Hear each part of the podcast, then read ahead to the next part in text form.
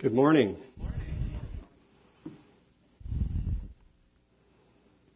You prepped them well, Dean.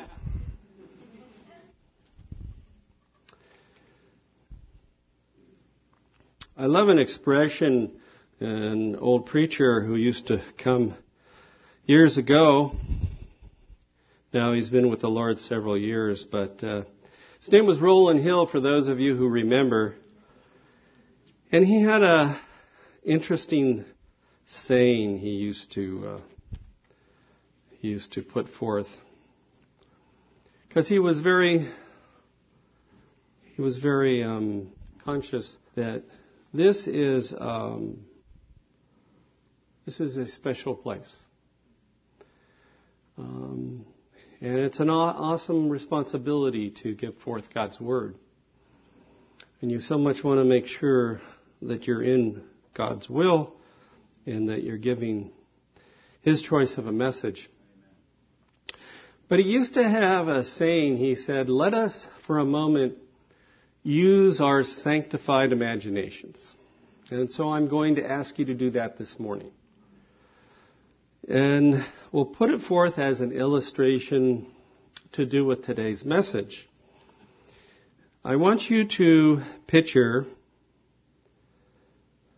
the nicest, most beautiful auto dealership you've ever seen. And for the sake of peace in the assembly, and harmony among the brethren, we'll say this is a Toyota dealership.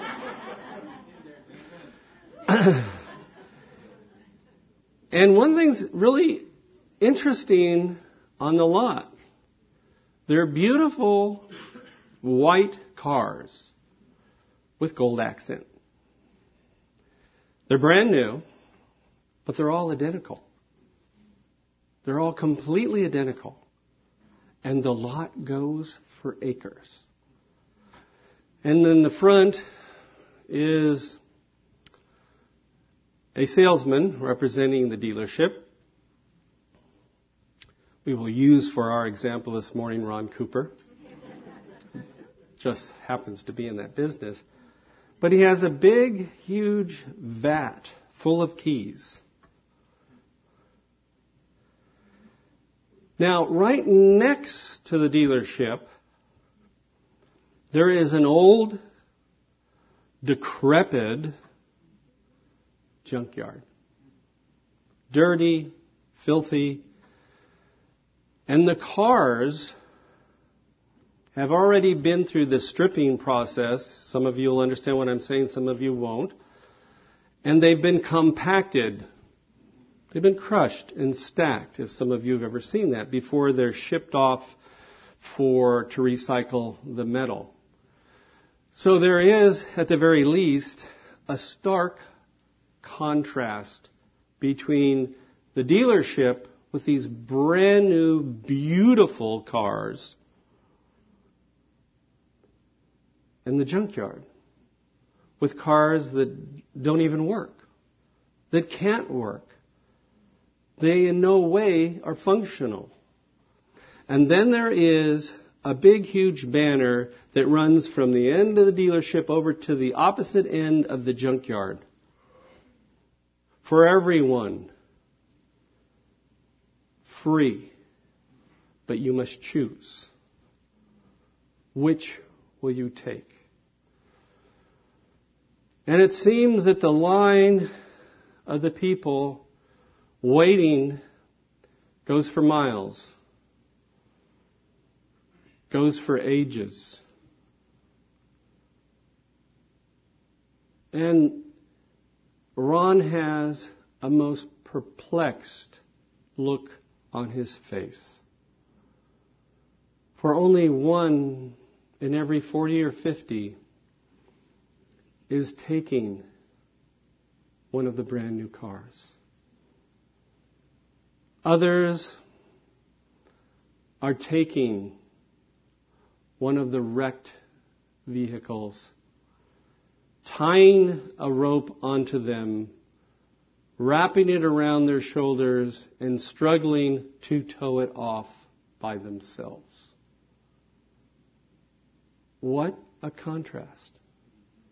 Why would anybody in their wildest dreams want that wrecked vehicle when they could have a brand new, perfect car? And oh, by the way, those cars run forever. Take it easy, Johnny.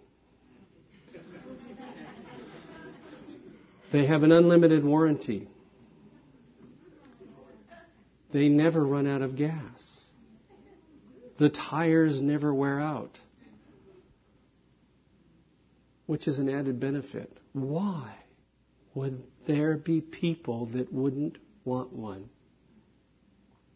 What could they possibly hope to gain from a wrecked vehicle? And yet they do. Let's take a moment to pray, shall we? Heavenly Father, we thank you and we praise you this morning because we are here in the name of your Son, our Lord and Savior Jesus Christ. And so, Lord, we just ask now for these few minutes that you would be in control, that you would direct my words, my thoughts, that you would visit each and every person here this morning, those who know you as their personal Savior and Lord, that you would bless them, that you would encourage them, that you would um, uplift them, that you would rekindle your love in them. And if there's anyone here this morning that doesn't know you, that hasn't discovered how much you love them, we pray that you would visit them this morning with your free gift of salvation. And we commit all these things now in your precious hands, Lord Jesus. Amen. Thank you, by the way, for the song this morning, Taylor. It was a blessing. And for those of us who know him, it's true. He is beautiful. I've titled my message this morning simply, What can Jesus do for the sinner? What can Jesus do for the sinner? long before I was a Christian. Back when I was a proclaimed atheist, before I needed him when I was drowning in Hawaii, if someone was to ask me, Do you think you're a sinner? I would have said, Of course. There's, trust me, there's no doubt in that. I am a sinner. Now, isn't that an odd thing for a proclaimed atheist to admit to? Today, most people have some understanding of the word sin. Most understand the word evil. And many have heard, if they don't believe in, the word devil. They know things aren't right with this world. And yet, so many prefer to continue to struggle with their lives than look to the one who can give solutions. And that one, of course, is Jesus Christ. My text this morning is from the book of Ephesians, chapter 2, verses 1 through 19. Oops, excuse me, 1 through 9. To those of us who are Christians, it is an all familiar verse. And yet it still continues to be one of my favorite passages because it is so descriptive of the life of a Christian before and after accepting Jesus Christ as their Lord and Savior. The book of Ephesians, chapter 2, verses 1 through 9. And you were dead in your trespasses and sin, in which you formerly walked according to the course of this world, according to the prince of the power of air, that is the devil, of the spirit that is now working in the sons of disobedience. Among them we too all formerly lived in the lust of our flesh, indulging in the desires of our flesh and of the mind, and were by nature children of wrath, even as the rest. We heard this earlier today from our brother Ron. But God, being rich in mercy, because of his great love with which he loved us, even when we were dead in our transgressions, made us alive together with Christ, for by grace have you been saved, and raised us up with him, and seated us in the heavenly places in Christ Jesus, so that in the ages to come he might show the surpassing riches of his grace in kindness towards us in Christ Jesus. For by grace you have been saved through faith, and that not of yourselves, it is the gift of God, not a result of works, so that no one may boast. May the Lord bless the reading of His scripture this morning.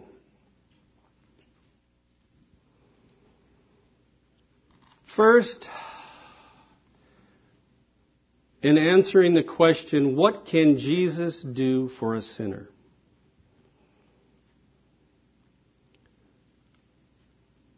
If there's anyone in doubt this morning that they are a sinner, let us look to the Word of God. Romans 3:23 For all have sinned and fall short of the glory of God. God said it. We should believe it. And once you're a Christian, a news flash. You're still a sinner. For as long as we're here, we're sinners. But we're sinners saved by grace. Amen? Oh, and you started so well.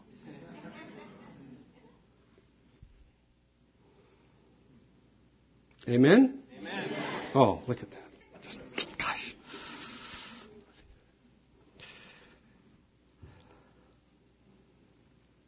God has a desire for the sinner. And his desire is this. This is good and acceptable in the sight of God our Savior, who desires all men to be saved and to come to the knowledge of truth. He desires what? He desires all men, and this is in the scriptures meaning everyone, not just men. Everyone. He desires everyone to be saved and to come into a knowledge of the truth. And that is 1 Timothy 2, 3, and 4.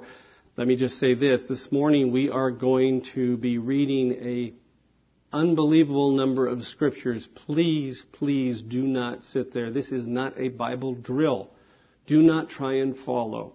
If, if you manage to do it, I assure you, you will distract the person next to you with the rapid turning of your Bible. So let's just listen.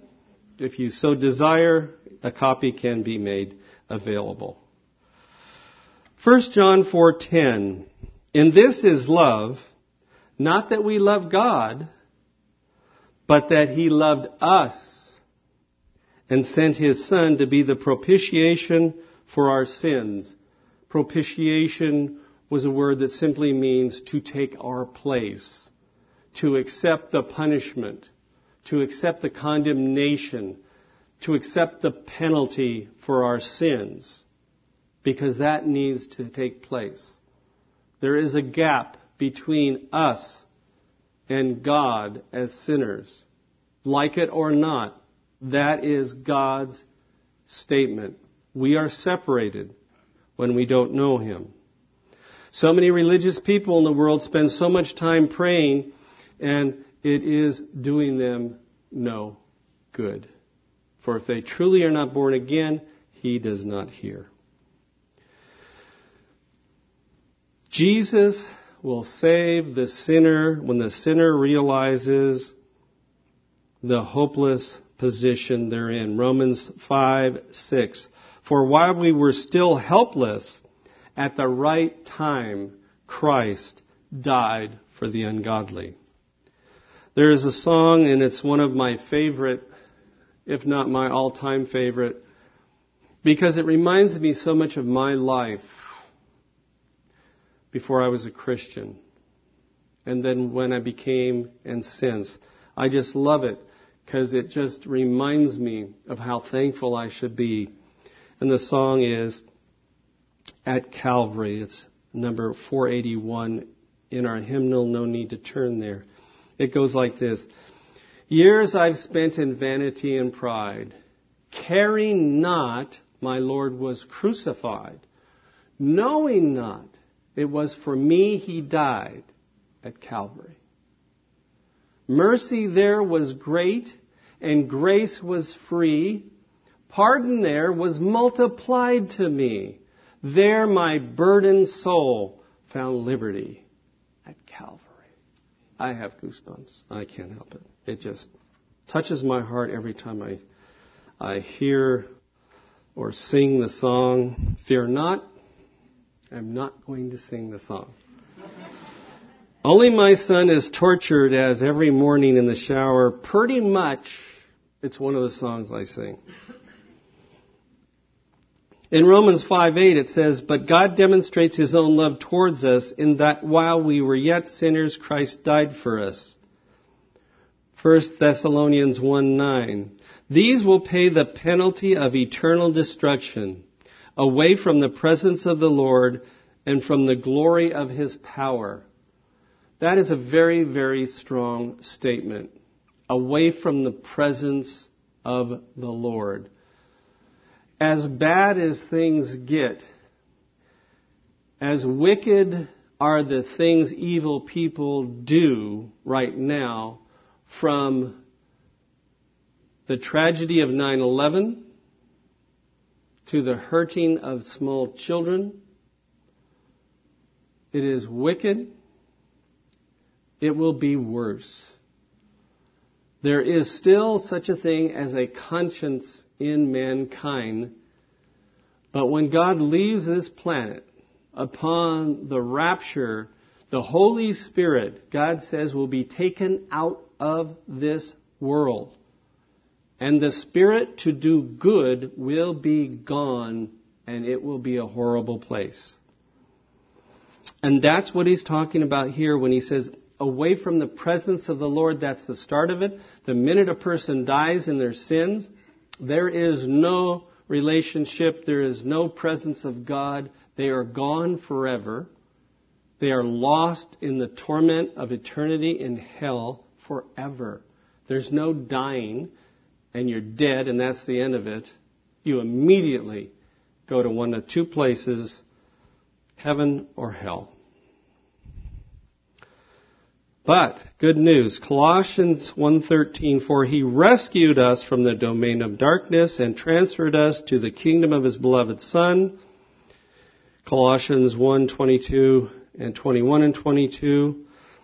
And although you were formerly alienated and hostile in mind, engaged in evil deeds, yet he has now reconciled you in his fleshly body through the death in order to present you before him holy and blameless and beyond reproach. The minute Jesus Christ becomes our Lord and Savior and we are forgiven, we are, in our standing before God, holy and blameless.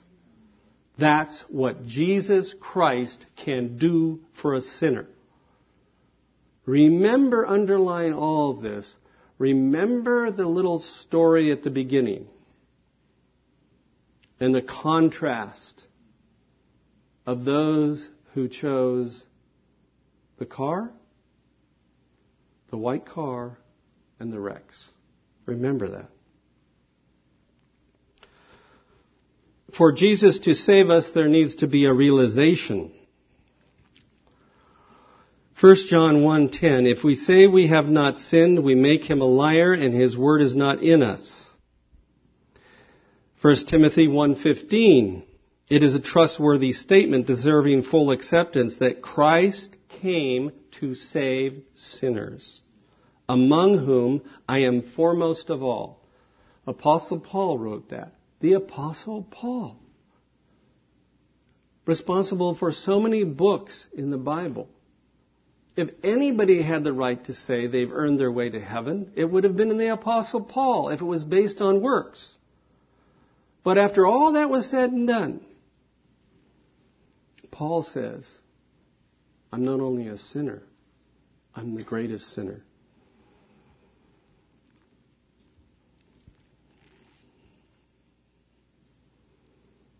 And yet, some people would gravitate for one reason or another to the wreck heap versus the nice shiny new car. Proverbs 14:12 There is a way that seems right to a man, but its end is the way of death. There is a way that seems right to a man, religion other than Christianity. Religion could be part of their religion could be Christianity.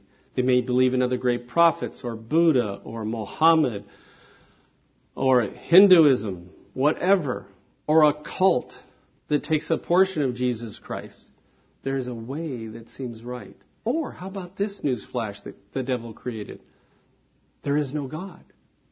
There is a way that seems right to a man, but its end is the way of death. And the minute they die, trust me, they will know how wrong they were. Jesus Christ is our Redeemer. In Him we have redemption through His blood, the forgiveness of our trespasses, according to the riches of His grace, which He lavished on us. Ephesians 1, 7 and 8. And what is our solution? For Jesus Christ to save the sinner, it's as simple as the following verses found in Romans 10, 9 and 10. That if you confess with your mouth Jesus as Lord and believe in your heart that God raised him from the dead, you will be saved. For with the heart a person believes, resulting in righteousness, and with the mouth he believes, resulting in salvation. That's it. Sincere, genuine, no other motive involved, simply, I'm a sinner, I need to be saved. My life isn't what it should be. My regrets are many. All that may have brought you to the Savior, but nothing, but nothing, but turning to Him in all sincerity, saying, I'm a sinner, help me. And this is yours. What can Jesus do for the sinner? Number two, He gives the sinner eternal life with Him in heaven. And we go to the steadfast verse that's in most football games, in the stadiums, most basketball, every kind of place. It seems to show up because it is such a powerful message to this day. And in total ignorance, the cameramen usually find it. It certainly isn't. And I'm sure the coordinator in the little trailer says, get that off the screen. But it's too late because people have seen it. John 3:16 For God so loved the world that he gave his only begotten son that whoever believes in him should not perish but have eternal life. What could possibly be better than that? It's God's gift. For the wages of sin is death, but the free gift of God is eternal life in Christ Jesus our Lord. The free gift. We do nothing. If we did, we would be an arrogant lot at the least. But we did nothing. We can do nothing. And yet people still go for the wrecked car versus the nice new car. And faith is the key, as found in 1 John 5:13. These things I have written to you who believe in the name of the Son of God, so that you may know you have eternal life. Wow. What does Jesus do for the sinner? He saves them. He can save them, but we have to be willing. He gives them eternal life. Find another package that comes close. What else can Jesus do for the sinner once he's saved him? Once he's given him eternal life? Forever, not just in heaven, but forever, Jesus talks to us. We have conversations with our Lord and Savior. It's called prayer. Psalm 6 9. The Lord has heard my supplication. The Lord receives my prayer. That's his children. But in contrast, make no mistake. Proverbs 15:9 The Lord is far from the wicked, but he hears the prayer of the righteous. Psalm 66:18 If I regard wickedness in my heart, the Lord will not hear. So many pray every day around the world lost, and He's not listening. Sadly, I'll tell you who is listening the devil. The devil listens to all voices of all false religions. He's there to help them. God desires to be in control of our life. That's what he delights to do. Now think about it. The creator of everything, the universe, the one who designed the human body in all its complexities, in everything about it, as people study science, biology, medicine, if nothing else, if there's no belief in their heart, and sadly most don't have it, they do marvel at one thing the way this body functions. The way this body was created is there's nothing to parallel it. Nothing. He created it. So he wants to be in control. Do you think he can handle that? He can handle that. Jude 20. But you, beloved, building yourself up on your most holy faith, praying in the Spirit. Pray to Him, telling Him in the Spirit, with the power of the Holy Spirit, please, Lord, take my life and let it be consecrated, Lord, to thee. Give him his desire, his joy. Let him have his way with your life. It will be the best. God also, in our conversations with him, wants us to believe him. Matthew 21:22 and all things you ask in prayer believing you shall receive. It is essential in our conversations with God that we pray to Him, believing that He is able. He also wants us to be devoted to Him and to prayer to Him.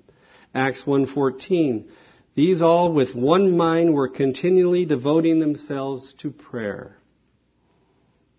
They were in one mind and they were continually devoting themselves to prayer. God desires for us to be consistent. I've given this illustration before, but bear with me, those of you who've heard it. A married man, married woman. The married man gets up, goes in, makes his breakfast, showers, shaves, walks out the door. Comes in at the end of the day. Maybe they both work, maybe she doesn't work. Not really the issue here. He goes, gets his favorite beverage. We'll keep it for Diet Coke for now. Goes, sits down, turns on the football game. Finishes. Grabs something to eat. Done. Goes to bed. Most of you have been, have been exposed to marriage of one kind or another. Parents, yourselves, somehow, friend, close friends. Just how long is the guy's lifespan if he conducts himself this way? Huh? Not long. Nobody's going to put up with that. Unless the guy's so miserable, it's a blessing. But overall, it's usually not the case, is it? There's got to be some interaction. There's got to be some sense of harmony. Most women, and if he's that bad, guess what? Newsflash, he's about to be booted out of the house. Still, they don't accept that. That's why God is, he has, he's a jealous God and he desires to have fellowship with us. And if we ignore him as Christians, not good. We will pay the price. But if we ignore him, there's something underlying that that's much, much worse. How can we ignore the person who rescued us from sin, from condemnation?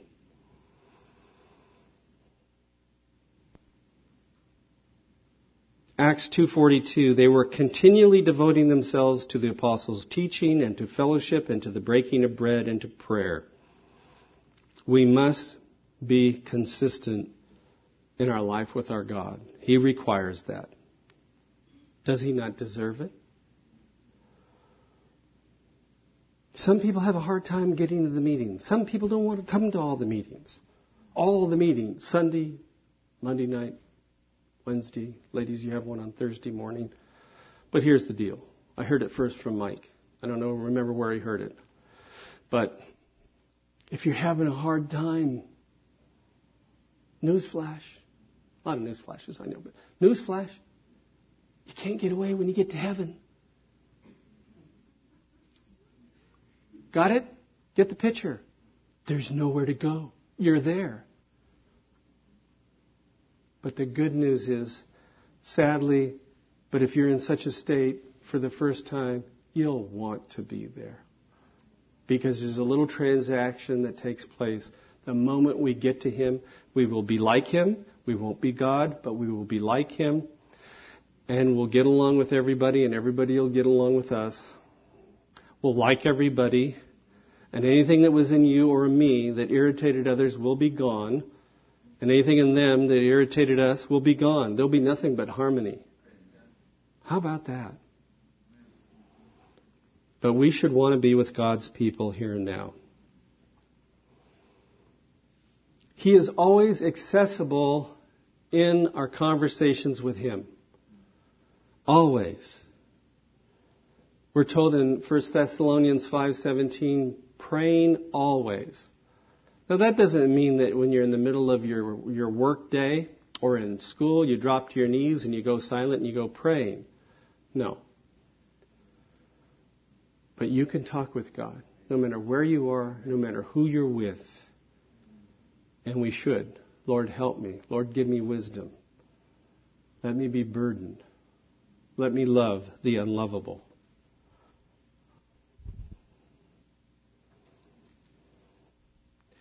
In Philippians 4, 6, 7, and 8. It shows us that we're to be diligent and we're to be determined in our prayers to God. He tells us not to be anxious. He tells us to be serious in our prayer. He goes a step further. He tells us to, there are times when we should be on our knees or prostrate, weeping for the lost, weeping for situations he not only sees every tear. He loves our tears.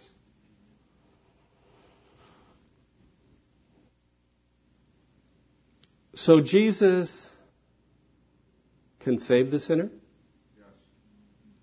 He can give the sinner eternal life. He desires to talk and converse with the saved sinners. And He gives us promises. To help us through this life, He gives us promises. He tells us in John 10:10, I came that they may have life and have it abundantly. He desires that life is good for the Christians. He takes ownership. Or do you not know that your body is a temple of the Holy Spirit who is in you, whom you have from God, and that you are not your own? For you have been bought with a price, therefore glorify God in your body. When He paid the price with His blood in redemption, we are no longer our own. He is in charge. He has ownership. And He is in us. The Holy Spirit indwells us. The moment we get saved, a wonderful transaction takes place. Character, another issue. Character takes time to become more like Him. But we immediately, the millisecond that we accept Him, the Holy Spirit comes in. He gives us love, unconditional love, love that's able to love the unlovable, to worship and honor Him, joy, peace, patience, kindness, goodness, faithfulness, gentleness, self-control. If you have a problem with any one of those or all of them, your life is new.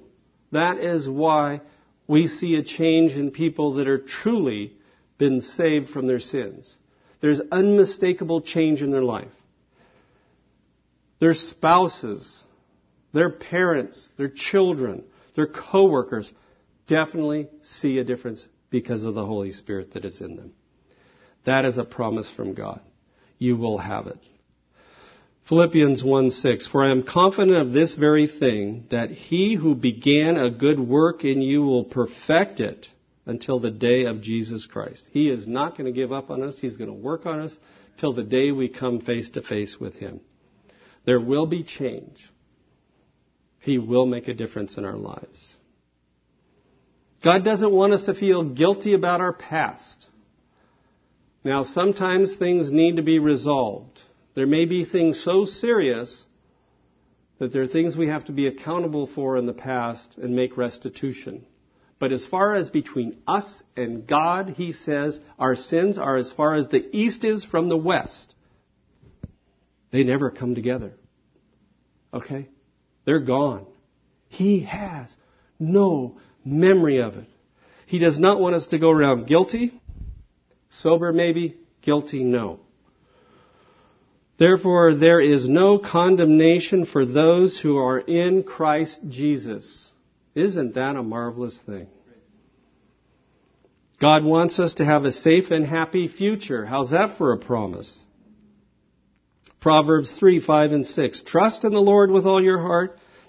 Do not lean on your own understanding. In all your ways acknowledge Him, and he will make your paths straight. In relationship to a troubled, crooked path, he will smooth things out for you. That's a promise. He wants us to trust him for our future. Psalm 37, 3 and 4. Trust in the Lord and do good. Dwell in the land and cultivate faithfulness. Delight yourself in the Lord and he will give you the desires of your heart. Matthew 6:33 Seek first his kingdom and his righteousness and all else shall be added unto you. Promises. Jesus gives the sinner promises for life to encourage us. God wants to be our source of strength. Isaiah, Isaiah, excuse me, 40 verse 31. Yet those who wait for the Lord, key, wait for the Lord, let him be in charge, will gain new strength. They will mount up with wings as eagles. They will run and not be weary. They will walk and not become tired. Philippians 4:13 A special promise that I'm going to give an individual here this morning, but we can all have it. And that's for Dan. I can do all things through Christ who strengthens me. Amen. You take that into that meeting Tuesday morning. Amen. That's for you. God wants us, however, to be remorseful and to be repentant about sin. Because once we're saved, unfortunately, we will sin. It is inevitable. It happens. He wants it resolved quickly. He wants to see us ask Him for forgiveness. He wants us to take it seriously. Taking it seriously is remorse. We don't take sin lightly. If we confess our sins, He is faithful and righteous to forgive us our sins and cleanse us from all unrighteousness. And last, God loves to forgive and restore His people. He is in the business of second chances. Only God could take that crushed automobile and in a millisecond make it a white car with gold accent, brand new, with all those qualities. That's what God can do. But only God can do that. And my people who are called by my name humble themselves and pray and seek my face and turn from their wicked ways, then I will hear from heaven, will forgive their sin, and heal their land. It is said in Joel that God will restore all the years the locust hath eaten. No matter how bad the life was, no matter how many difficulties, God can restore. So, what can God do for the sinner? A lot. In conclusion, the best appeal I can make for those who are still wondering if this is really the thing to do is take you and hear the words of David in Psalm 103, verses 1 through 6. And as I read this, I just like everybody's eyes to close. I would like heads bowed. And I want you to hear what David thinks about what God can do in our life. Bless the Lord, O my soul, and all that is within me. Bless his holy name. Bless the Lord, O my soul, and forget none of his benefits who pardons all your iniquities, who heals all your diseases, who redeems your life from the pit, who crowns you with loving kindness and compassion, who satisfies your years with good things, so that your youth is renewed like the eagle. So, what can Jesus do for a sinner? Everything. Everything.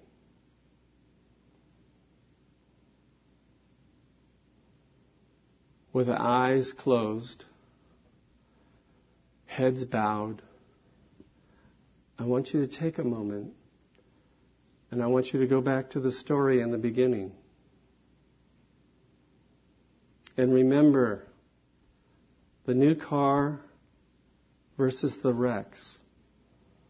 What that is, is that's a story of redemption. The new car represents a new life in Jesus Christ.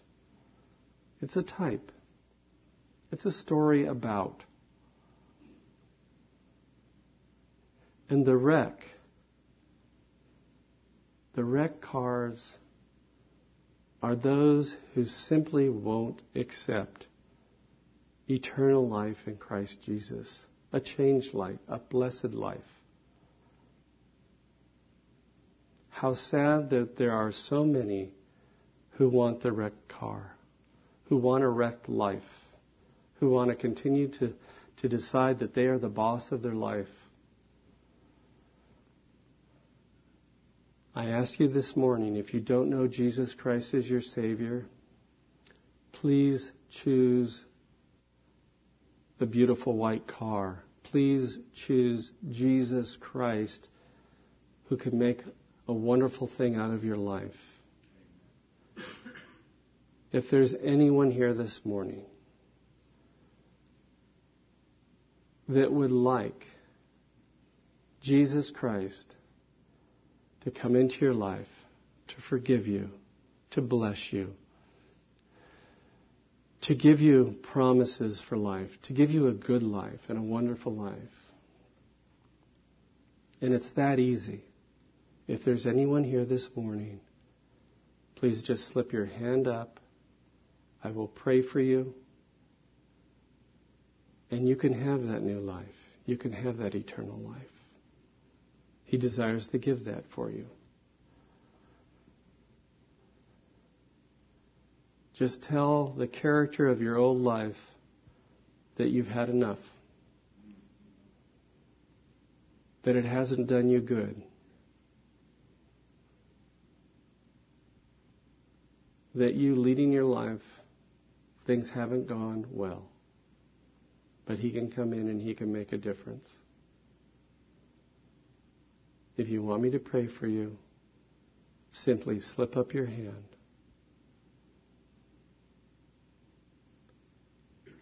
letting me know to pray for you. If you don't have the courage this morning, please pray. Make a difference in your life for the glory of God. Let Him have His way with your life. If you're a believer here this morning and you've seen your eyes gravitating to the junkyard, when you have so much in Him. Take a moment to rededicate yourself. Take a moment to have Him rekindle His love in your life. Take a moment to rededicate yourself to the glorious life you have in Him. If you want me to pray for you, just take a moment and slip up your hand, and I will pray for you. Anyone? Just slip up your hand to where I can see it, and I'll pray for you this morning. Heavenly Father, we thank you and we praise you for today. We thank you for your message, your message of redemption, your message of love, your message of eternal life, a life full of promises a life one day to spend forever in eternity in heaven. We thank you for that. We just commit this time into your precious hands, for you are so very faithful. In your precious name, amen.